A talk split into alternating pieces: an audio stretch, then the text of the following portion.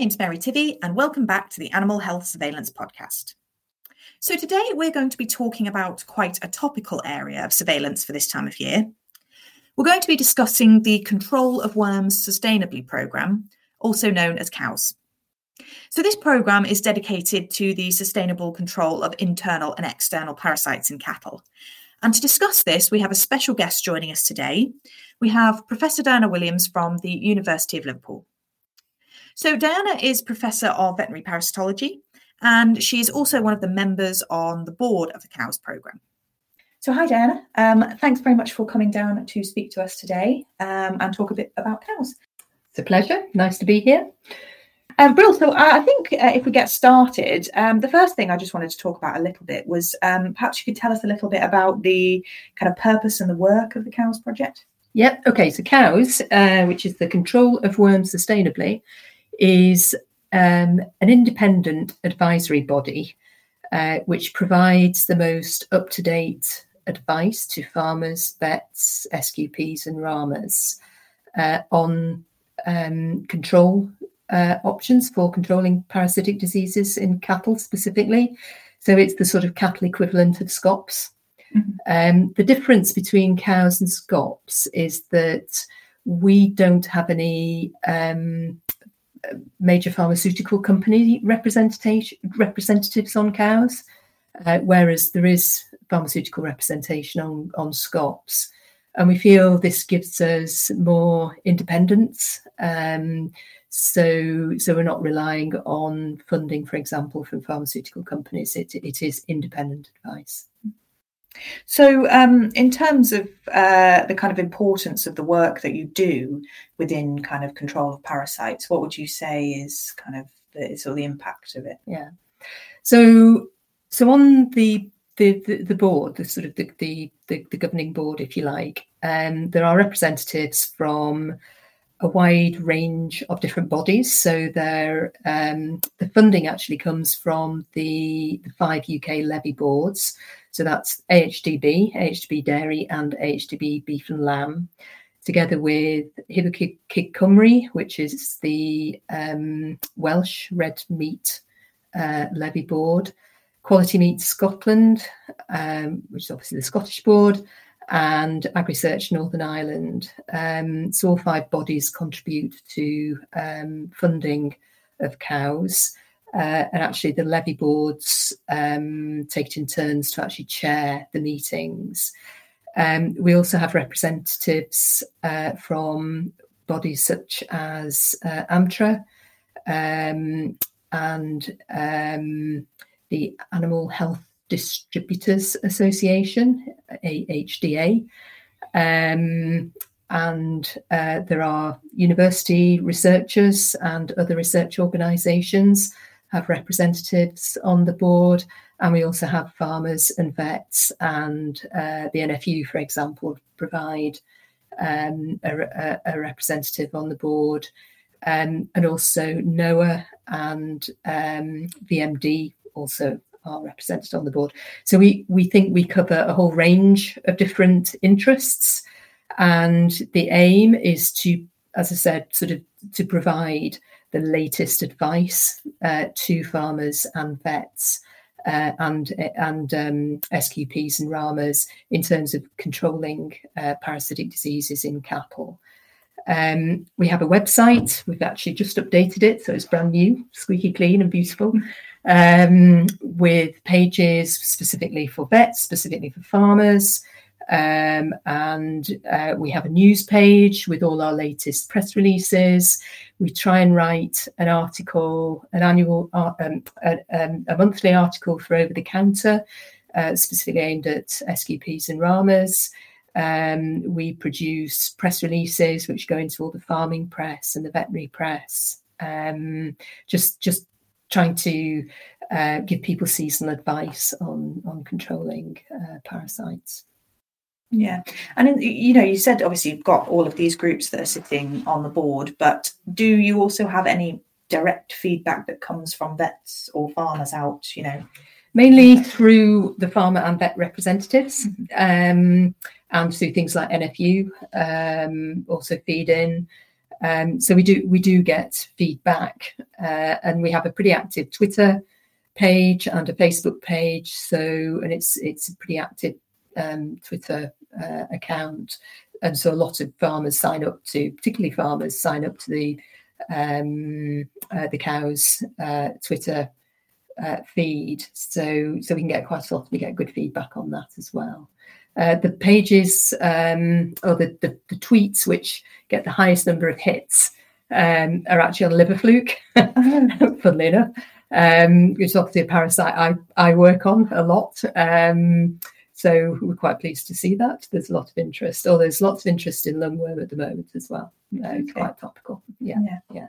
yeah. So, yeah, so talking about obviously topical um threats at the moment. So, you know, what would you say are perhaps some of the sort of seasonal parasitic threats at the moment that vets and farmers need to be aware of? Yeah. Okay. So, so we're now just in uh, coming towards mid-April. Um, obviously, a lot of cattle farmers will be thinking about turning out stock, uh, particularly um, the season grazing calves. Um, they'll be going out in the next sort of two, three weeks, depending on the grass growth. Um, there'll also be, you know, any autumn-born uh, beef suckler calves will be going out. Um, they may be weaned at this stage, and they may be going out uh, as single age groups. Um, and then any spring calving suckler herds, um, they will probably be out at this stage, or at least going out fairly shortly um, onto grass. So really the seasonal issues uh, that, that people need to think about at this stage will be preventative measures um, as we start to go through the grazing season. So it's, at this stage, it's all very much about prevention um, where possible of parasitic diseases. So the things that people will want to be thinking about is controlling parasitic gastroenteritis. Um, it's early to think about liver fluke, but you can never, you, you, you never want to forget liver fluke, even though we don't usually see challenge at this time of year, but you want to think about liver fluke in terms of preventing disease later in the season. And then the third thing I think you need to think about is lungworm. Mm-hmm. So those are the three um, parasitic disease uh, diseases that could could should be at the forefront of people's minds at the moment. And so, um, obviously, in terms of um, you know, your advice to you know, farmers and vets to kind of dealing with these threats at the moment, what would you say your kind of current advice is for ways to manage at this time yeah. of year? So just briefly to start off with liver fluke, um, as I say, liver fluke is an autumn disease, so most challenge occurs in the autumn.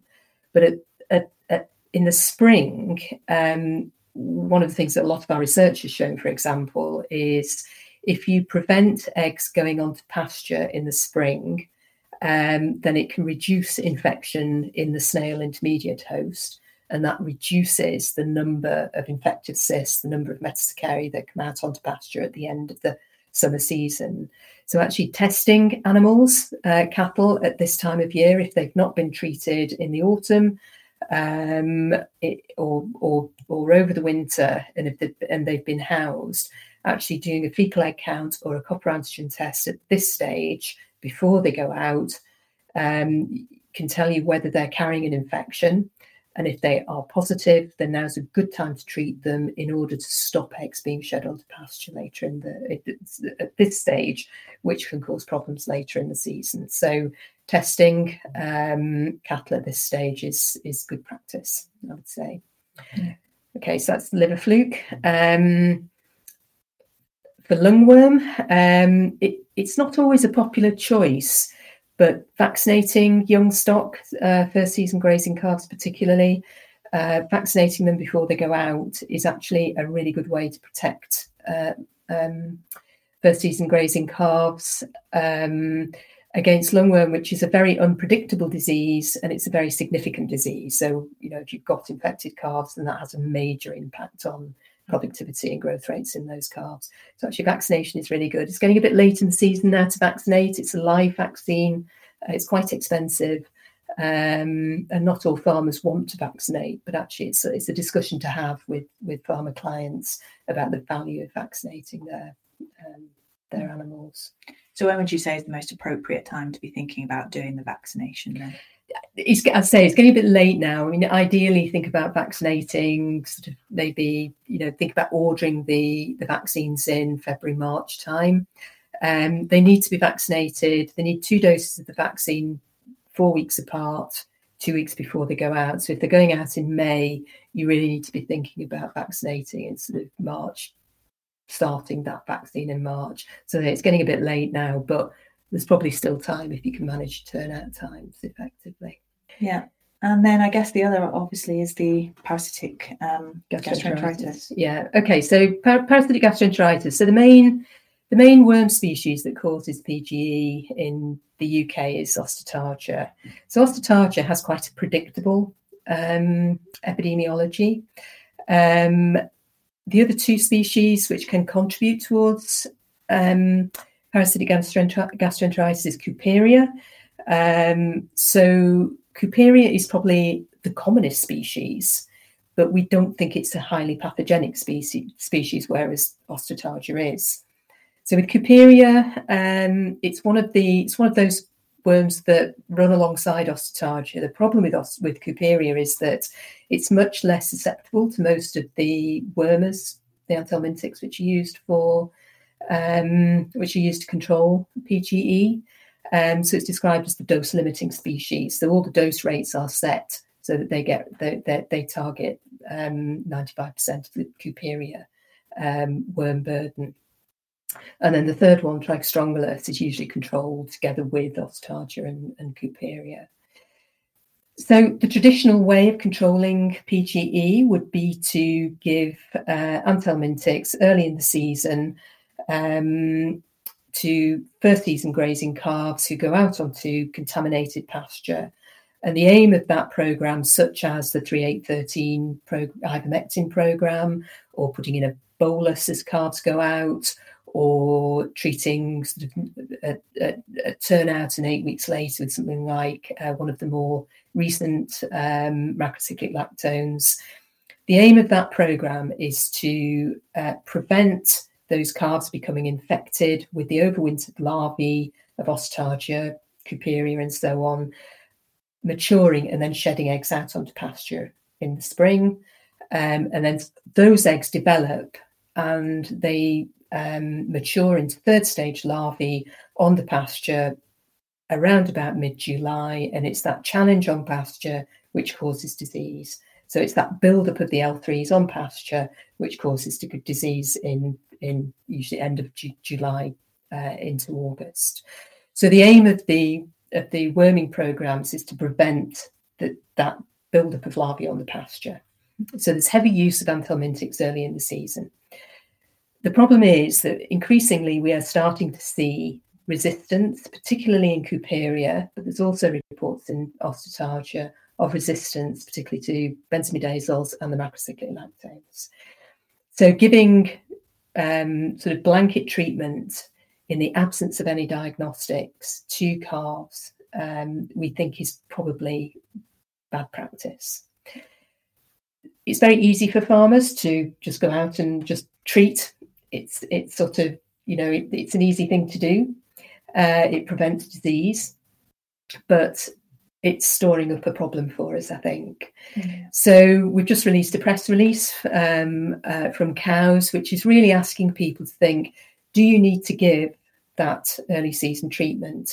Or could you monitor the calves instead, either by measuring daily live weight gain or fecal egg counts, and actually targeting treatment when they actually need it, if they need it. And it very much depends on whether they're going out on contaminated pasture, the level of contamination on that pasture, um, and the need to treat uh, treat those animals. So that's kind of what we're asking people to start thinking about. Maybe rather than just doing this routine early season antelmintic treatment, think about it in a slightly different way. Think about monitoring infection using fecal egg counts, think about um, using things like daily live weight gain. Interesting. So yeah, if you encourage people to use less antelmintic treatment early in the season, is there anything they perhaps need to be aware of if they do do that? It's one of the things we need to make sure everyone's aware of if we're avoiding using anthelmintics early in the season is that lungworm can still pose a risk, and obviously lungworm is very pathogenic. So if you're um, you, not using ant- anthelmintics routinely, then uh, just make sure that everyone's aware um, that if any calves are coughing, then investigate it, because lungworm is highly pathogenic and a dangerous disease. On farms where they know they have a history of lungworm, um, or if farms buy in and don't have a good quarantine process, or land is directly adjoining uh, other cattle farms, uh, those are all risk factors for lungworm. So you might want to take that into consideration when you're thinking about Um, reducing your use of anthelmintics to control gastrointestinal nematodes. Always keep lungworms uh, at the forefront, forefront of your mind. Great, that's a really useful um, piece of information to have, actually. I mean, it's so interesting, this sort of discussing this. I think it really does highlight how important, doesn't it, um, it is for vets and farmers to have that kind of bond and work together. Absolutely, absolutely. It has to be teamwork, because I say it's very easy just to just to give just to give calves a dose of wormer. It, it's kind of the easy option, and and the parasite life cycles are complicated. The epidemiology is complicated. Um, the choice of different drugs uh, is is complicated. You know, there are combination drug products out there, and so on. So actually, working together, vet and farmer, and also S Q, S Q Ps. You know, the RAMAs, uh, which is this new new qualification. Um, Actually, everyone working together to think, am I giving the right dose of wormer? Do my calves actually, do my animals actually need to be wormed at this stage? Um, think about diagnostics. Yes, there's, it's not always at the forefront of everybody's mind to think about doing diagnostics for gastrointestinal nematodes, um, because it's so easy just to give a dose of wormer. Um, you know, it's, it's all these things that we now need to think about, and actually having that that partnership between the vet and the farmer, the S Q P RAMA, um, and actually, um, you know, seeking advice from bodies such as um, such as cows, A P H A, and so on. Yeah. Yeah. And obviously, to, in terms of thinking about, you know, getting advice or getting extra information for vets and farmers, you know, um, are there places that they can go for, you know, for this advice or more information if they want? Yeah. So there's lots of information on the COWS website. Um, we've actually just rewritten all the technical um, manuals. Um, they're actually, I think, although they're technical, I think they're actually sort of relatively easy to read. Um, there are uh, lots of resources on the COWS website, and, and follow us on Twitter um, or Facebook, um, you know, and, and get that, those sort of seasonal updates, uh, and keep your eyes on the farming press, uh, the veterinary press, because, yeah, we do, we do, we try and um, come up with uh, news releases every, uh, certainly seasonally, Uh, and as I say, ideally every month or so, we try and produce some some sort of advice for farmers and vets. Brilliant. Well, yeah, it's great to hear that obviously those resources are there, and just to hear, you know, obviously about this now, especially at this time of year when it's something that, you know, obviously we need to be thinking about. People need to think about it. Yeah, exactly. Yeah, exactly. exactly. Great. Brilliant. Lovely. Well, thank you so much for coming down to speak to us today. And you're very uh, welcome. Yeah, it's a pleasure. So thanks very much to Diana for being part of the episode today and for giving us some great topical information about parasite control in cattle. So check out the next episode. Uh, we're going to be moving away from cattle to look at small animal surveillance. And we're very lucky to have Alan Radford, who is one of the founders of the SAVSnet Small Animal Surveillance Programme, coming in to talk to us. So if you're involved with small animal practice or have an interest in the programme, then don't miss that episode. It's going to be available in two weeks' time. If you like the series, please do mention it to your friends and your colleagues. And for any news and updates, follow me on Twitter at the A H S Podcast. And I'd love to hear from you. If there's anything you want me to cover or any topics you think might be interesting, then please do leave me any suggestions either on Twitter or on the website.